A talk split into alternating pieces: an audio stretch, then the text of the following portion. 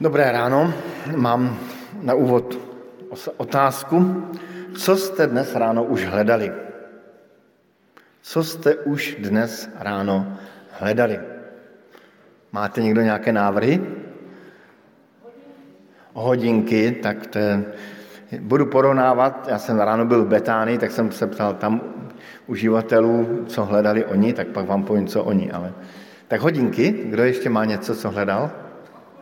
Okuliáre, tady přiznávám, že když se ráno probudím, tak že nehledám hospodinu tvár, ale okuliáre, to je prvá moje, tak jako hledám, kde zase jsem je nechal. Co dál, kde, co ještě jsme hledali? Máme něco? Ano, ano, ano. Náhrdelník, no tak to už je vážná věc, no. No pro mě hledání je, je synonymem hledání jsou klíče, dokonce máme i obrázek, je, jsem, tak jsem si říkal, že to je takový pro mě synonymum, že občas hledám klíče a uvědomil jsem si, že v podstatě celý život je jedno velké dlouhé hledání. Vlastně stále něco hledáme. Ehm, Když ne okuliáre nebo klíče, tak, tak hledáme ve své paměti, vzpomínáme si, co bychom mohli udělat, na koho, koho bychom mohli třeba nějak pozdravit, nebo vzpomínáme na nějaké telefonní číslo, nebo na něco takového. A dokonce i jedny z nejoblíbenějších her dětí bývají hry na hledání. No a Bible, která je jakýmsi božím zrcadlem, které zrcadlí náš život, odkazuje téměř stokrát, nebo asi i víckrát než stokrát, ale zhruba kolem stovky je to, na slovo hledání. A tak já jsem si říkal, že na úvod těch prázdninových objavů že by se hodilo povedat něco o hledání. Velmi často se slovo hledání používá zejména ve Starém zákoně pro modlitbu. Například, když David zhřešil tím, že udělal takovou zákeřnou vraždu a, a dopustil se nevěry, a potom, když mu prorok Nátan pověděl, ty jsi zřešil, tak je tam psáno, že David hledal Boha a tvrdě se postil. David hledal Boha a tvrdě se postil. A i v Písmu svatém jsme často vyzýváni k tomu, abychom hledali Boží tvář. To, to jsme četli v tom stopátém žalmu, kde je napsáno, hledejte jeho tvář ustavičně. Hledejte jeho stav, tvář ustavičně. Přiznávám, že to spojení hledání a modlitba je pro mě takovým prázdninovým objevem, asi prvním takovým prázdninovým objevem. Představte si takovou pěknou konverzaci, například manželskou konverzaci. Manželka se ptá manžela, kam jdeš? A manžel říká, jdu hledat Hospodina. Co jsi dnes ráno dělal? Hledal jsem Hospodina. V podstatě to zní nesmírně pěkně, tak jako krásně. Patřím do skupiny křesťanů, která nemá moc ráda definici modlitby, že modlitba je rozhovor s Bohem. Modlitba totiž z pravidla klasickým rozhovorem nebývá.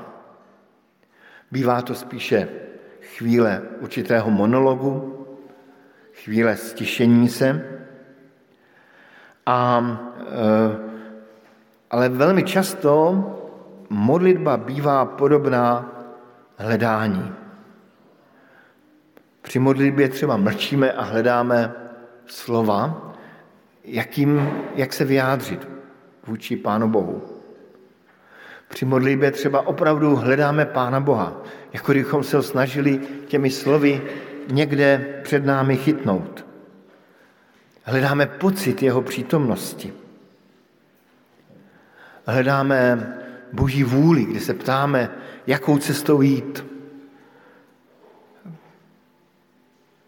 Včera jsem byl na svatbě, kde jsme se po roce dočkali svatby a vím, že ten chlapec, který si bral tu vynikající nevěstu, tak, takže dlouho přemýšlel, co je Boží vůle. Mám, nemám, mám, nemám. A tak dobře udělal, rozhodl se, že má. Hledání Boží vůle jako modlitba. Taky modlitba je hledání odpovědi na otazní, otazníky, které člověk má v životě. A ten pojem, že modlitba je hledání, to je v podstatě velice osvobozující. Někdy člověk může od modlitby vstát s rozpačitým pocitem, že něco hledal a nějak to nenašel. Jako by se nic nestalo. Ale to se prostě stává i v modlitbě.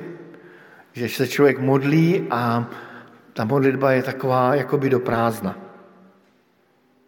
Ale jindy člověk může od modlitby vstát s pocitem, že našel poklad.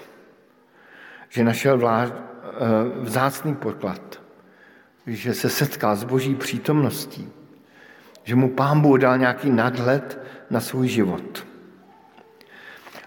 Ráno, když jsem ještě byl v Betánii, tak jsem stihl mluvit s bratrem Blahočíčelem a on mě říkal, no nechci ti radit, ale řekni jim toto. Tak budu citovat, mě se to velice líbilo, bylo to velice vtipné.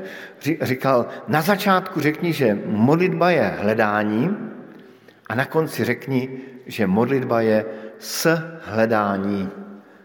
Taková pěkná slovní hříčka. Modlitba hledání a modlitba shledání. A tak přeji sobě i vám, abychom měli modlitby jako shledání. A, a pokud ty naše modlitby nejsou nějakým shledáním, neměli bychom to vzdávat.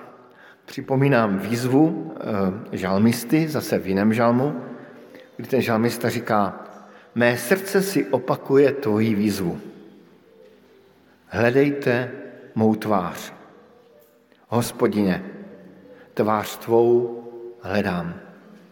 Mé srdce si opakuje tvoji výzvu. Hledejte mou tvář. A žalmista poslouchá a říká, Hospodine, hledám tvou tvář. No ale je tady potom otázka, proč se vlastně Hospodin, Pán Bůh, dává hledat? Proč i Bible samotná charakterizuje modlitbu jako hledání, hledanie? V tom novozákonním čtení jsme mohli zaslechnout verš ze slavného kázání apoštola Pavla na Areopágu a mohli jsme slyšet tato slova. On stvořil jednoho člověka, všechno lidstvo, aby přebývalo na povrchu země. Určil pevná roční období i hranice lidských sídel. Bůh to učinil proto, aby jej lidé hledali. Zda by se ho nějakým způsobem mohli dopátrat a tak jej nalézt. Ale přece není od nikoho z nás daleko. Tady apoštol Pavel říká vážnou myšlenku, že celý svět a celý život byl Pánem Bohem stvořen k tomu, abychom skrze něj, skrze ten stvořený svět, hledali Pána Boha. Abychom hledali, nalézali a znovu hledali Pána Boha. Takové skupiny radikálních ateistů, takoví ti ortodoxní ateisté, takové vyznávající, bych řekl, ateisté, tak tu boží skrytost považují za důkaz boží neexistence. Kdyby byl Bůh, tak by dal přece o sobě jasněji vědět. Nedal by se hledat. A na to je takový protiargument, že prakticky neexistuje argument, který by těm ateistům dokázal boží existenci. I kdyby Pán Bůh napsal z oblaku na nebe, tady jsem, tak by řekli, to udělali nějak letadla, tam šikovně nalítli. Kdyby vám poslal Pán Bůh es em esku z nebe a zlatě by se vám vysvítila na mobilu, to jsem já, Bůh, tak by řekli, to je nějaká nepodařená legrace. Vždycky je totiž potřeba jistá, míry, tou, jistá míra touhy po hledání a po poznání Pána Boha. Tady ve Skutcích čteme o tom, že Pána Boha máme hledat v zázraku života. Hledat v času, který nám běží a který je nám vyměřen. Hledat v hranicích, které Pán Bůh člověku dává. A dokonce, a znovu to připomínám, že, že tam Pavel při, říká, že, že jsme stvořeni k tomu, abychom hledali, pátrali po Bohu. Když jsem si to četl, tak jsem si vzpomenul na výjev, který často vidím třeba někde v nějaké velké hale, v nějaké velké čekárně, jak děti odcházejí od svých rodičů, třeba malé děti, ale v pravidelných intervalech se znovu a znovu vracejí. Jako kdyby hráli stále takovou hru, že se vzdálí, vrátí, vzdálí, vrátí. Jakoby opravdu i lidé jako boží děti někde v sobě měli tu skrytou touhu po Pánu Bohu. A Pavel tam dodává, a přece není od nikoho z nás daleko. Tedy Pán Bůh se před námi nechce schovat, naopak chce být nalezen. Ale vytváří jakýsi prostor svobody k rozhodnutí, ke kroku dopředu. Hledání jakoby utužuje naši odhodlanost a zkouší naši touhu po Pánu Bohu. Kdybychom zase vzali jiný příklad, tak občas, zejména v první fázi, když se dva mladí lidé mají rádi, tak někdy spolu hrávají takovou hru na schovávanou, že ten, ta milá třeba uteče od svého milého a říká chyť si mě a utíká schválně tak pomalu, aby ten milý si ji mohl chytit a naopak. Že Pán Bůh jakoby hraje s námi takovou nějakou hru na takovou laskavou, schovávanou, i když to není úplně schovávané. Pavel tam říká, že není daleko od nás Pavel, eh, Pán Bůh. A vůbec příběh Evangelia o Pánu Ježíši Kristu, jako o Božím synu, je příběh, který ukazuje na to, že že opravdu Pán Bůh nechce být skrytý a vzdálený, ale naopak se stoupil k nám, k lidem a procházel se mezi námi. Což je něco úplně výjimečného i mezi ostatními náboženstvími. Ale apoštol Pavel, tedy týž Pavel, který mluvil na tom Areopágu, píše v dopisu do Říma. Nikdo není rozumný, není, kdo by hledal Boha. Nikdo není rozumný, není, kdo by hledal Boha. Jakoby lidem zmizela touha po Bohu. A tak jsem si přemýšlel, proč vlastně člověk nechce hledat Pána Boha. Zřejmě je to obvykle kvůli tomu, že na prvním místě hledá sám sebe, hledá svůj, svoji slávu, svůj svět, noří se do svých pocitů, noří se do stále hlubších takových hladin své subjektivity. Zabývá se sám sebou. A kdo je příliš zaměstnán sám sebou, kdo je příliš zaměřen sám na sebe, obvykle nemá prostor ani čas myslet na Pána Boha. Pán Ježíš Kristus říká svým odpůrcům v evangelii: já sám nehledám svou slávu. To jsou slova Božího Syna. Já sám nehledám svou slávu. A víme, že Pán Ježíš nehledal svou slávu, ale byl velmi oslaven.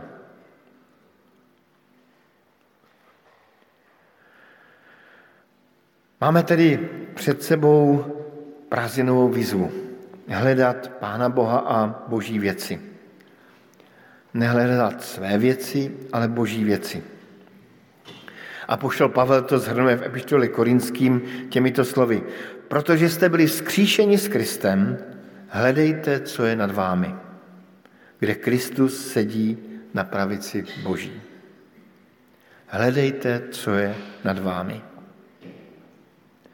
Občas něco hledáme, hledáme ony pomyslné klíče, když nám někam zapadnou. Nevím, jestli jste to někdy zažili, já to občas zažiju, že vám v autě zapadnou klíče někde pod sedadlo. A přichází obrovský manévr, kdy tam někde hledáte, šmátráte tou rukou, hledáte, hledáte, nemůžete najít. Možná, že se jich někdy trošku dotknete, ale jsou tam, víte, že tam jsou, a nezbývá, než, než vystoupit z auta, kleknout si pěkně před auta a jich tam někde procházet. Možná, že někteří máte modernější auta než já, jo? ale e, prostě pak se tam člověk musí nahmátnout a je to takový jako velký proces toho hledání těch klíčů. Ale myslím si, že právě se to podobá tomu hledání někde v těch mezerách, skulinách našeho srdce. Jako kdyby tam člověk hledal, jako kdyby opravdu člověk musel pokleknout a teďka hledat, co vlastně je láska k Pánu Bohu, co je láska ke mně, hledat, kde je ta správná míra sebelásky a kde je ta správná míra lásky k Pánu Bohu. A mám za to, že lásku k Pánu Bohu nikdy nemůžeme v životě přehnat. A tak mi to připomíná ta slova Pána Ježíše Krista: těsná je brána a úzká je cesta, která vede životu, a málo kdo ji nalézá. Křesťanský život je hledání těch úzkých cest, hledání i té míry, i té správné cesty sebelásky a lásky k Pánu Bohu, i rozlišování toho, co z toho se nějak překrývá. A tak vám přeju takové jako velmi pěkné a požehnané hledání těch správných cest za Pánem Bohem a přeji vám i velice pěkné a poženané hledání Pána Boha, takové hledání, aby se stalo tím s hledáním. Amen.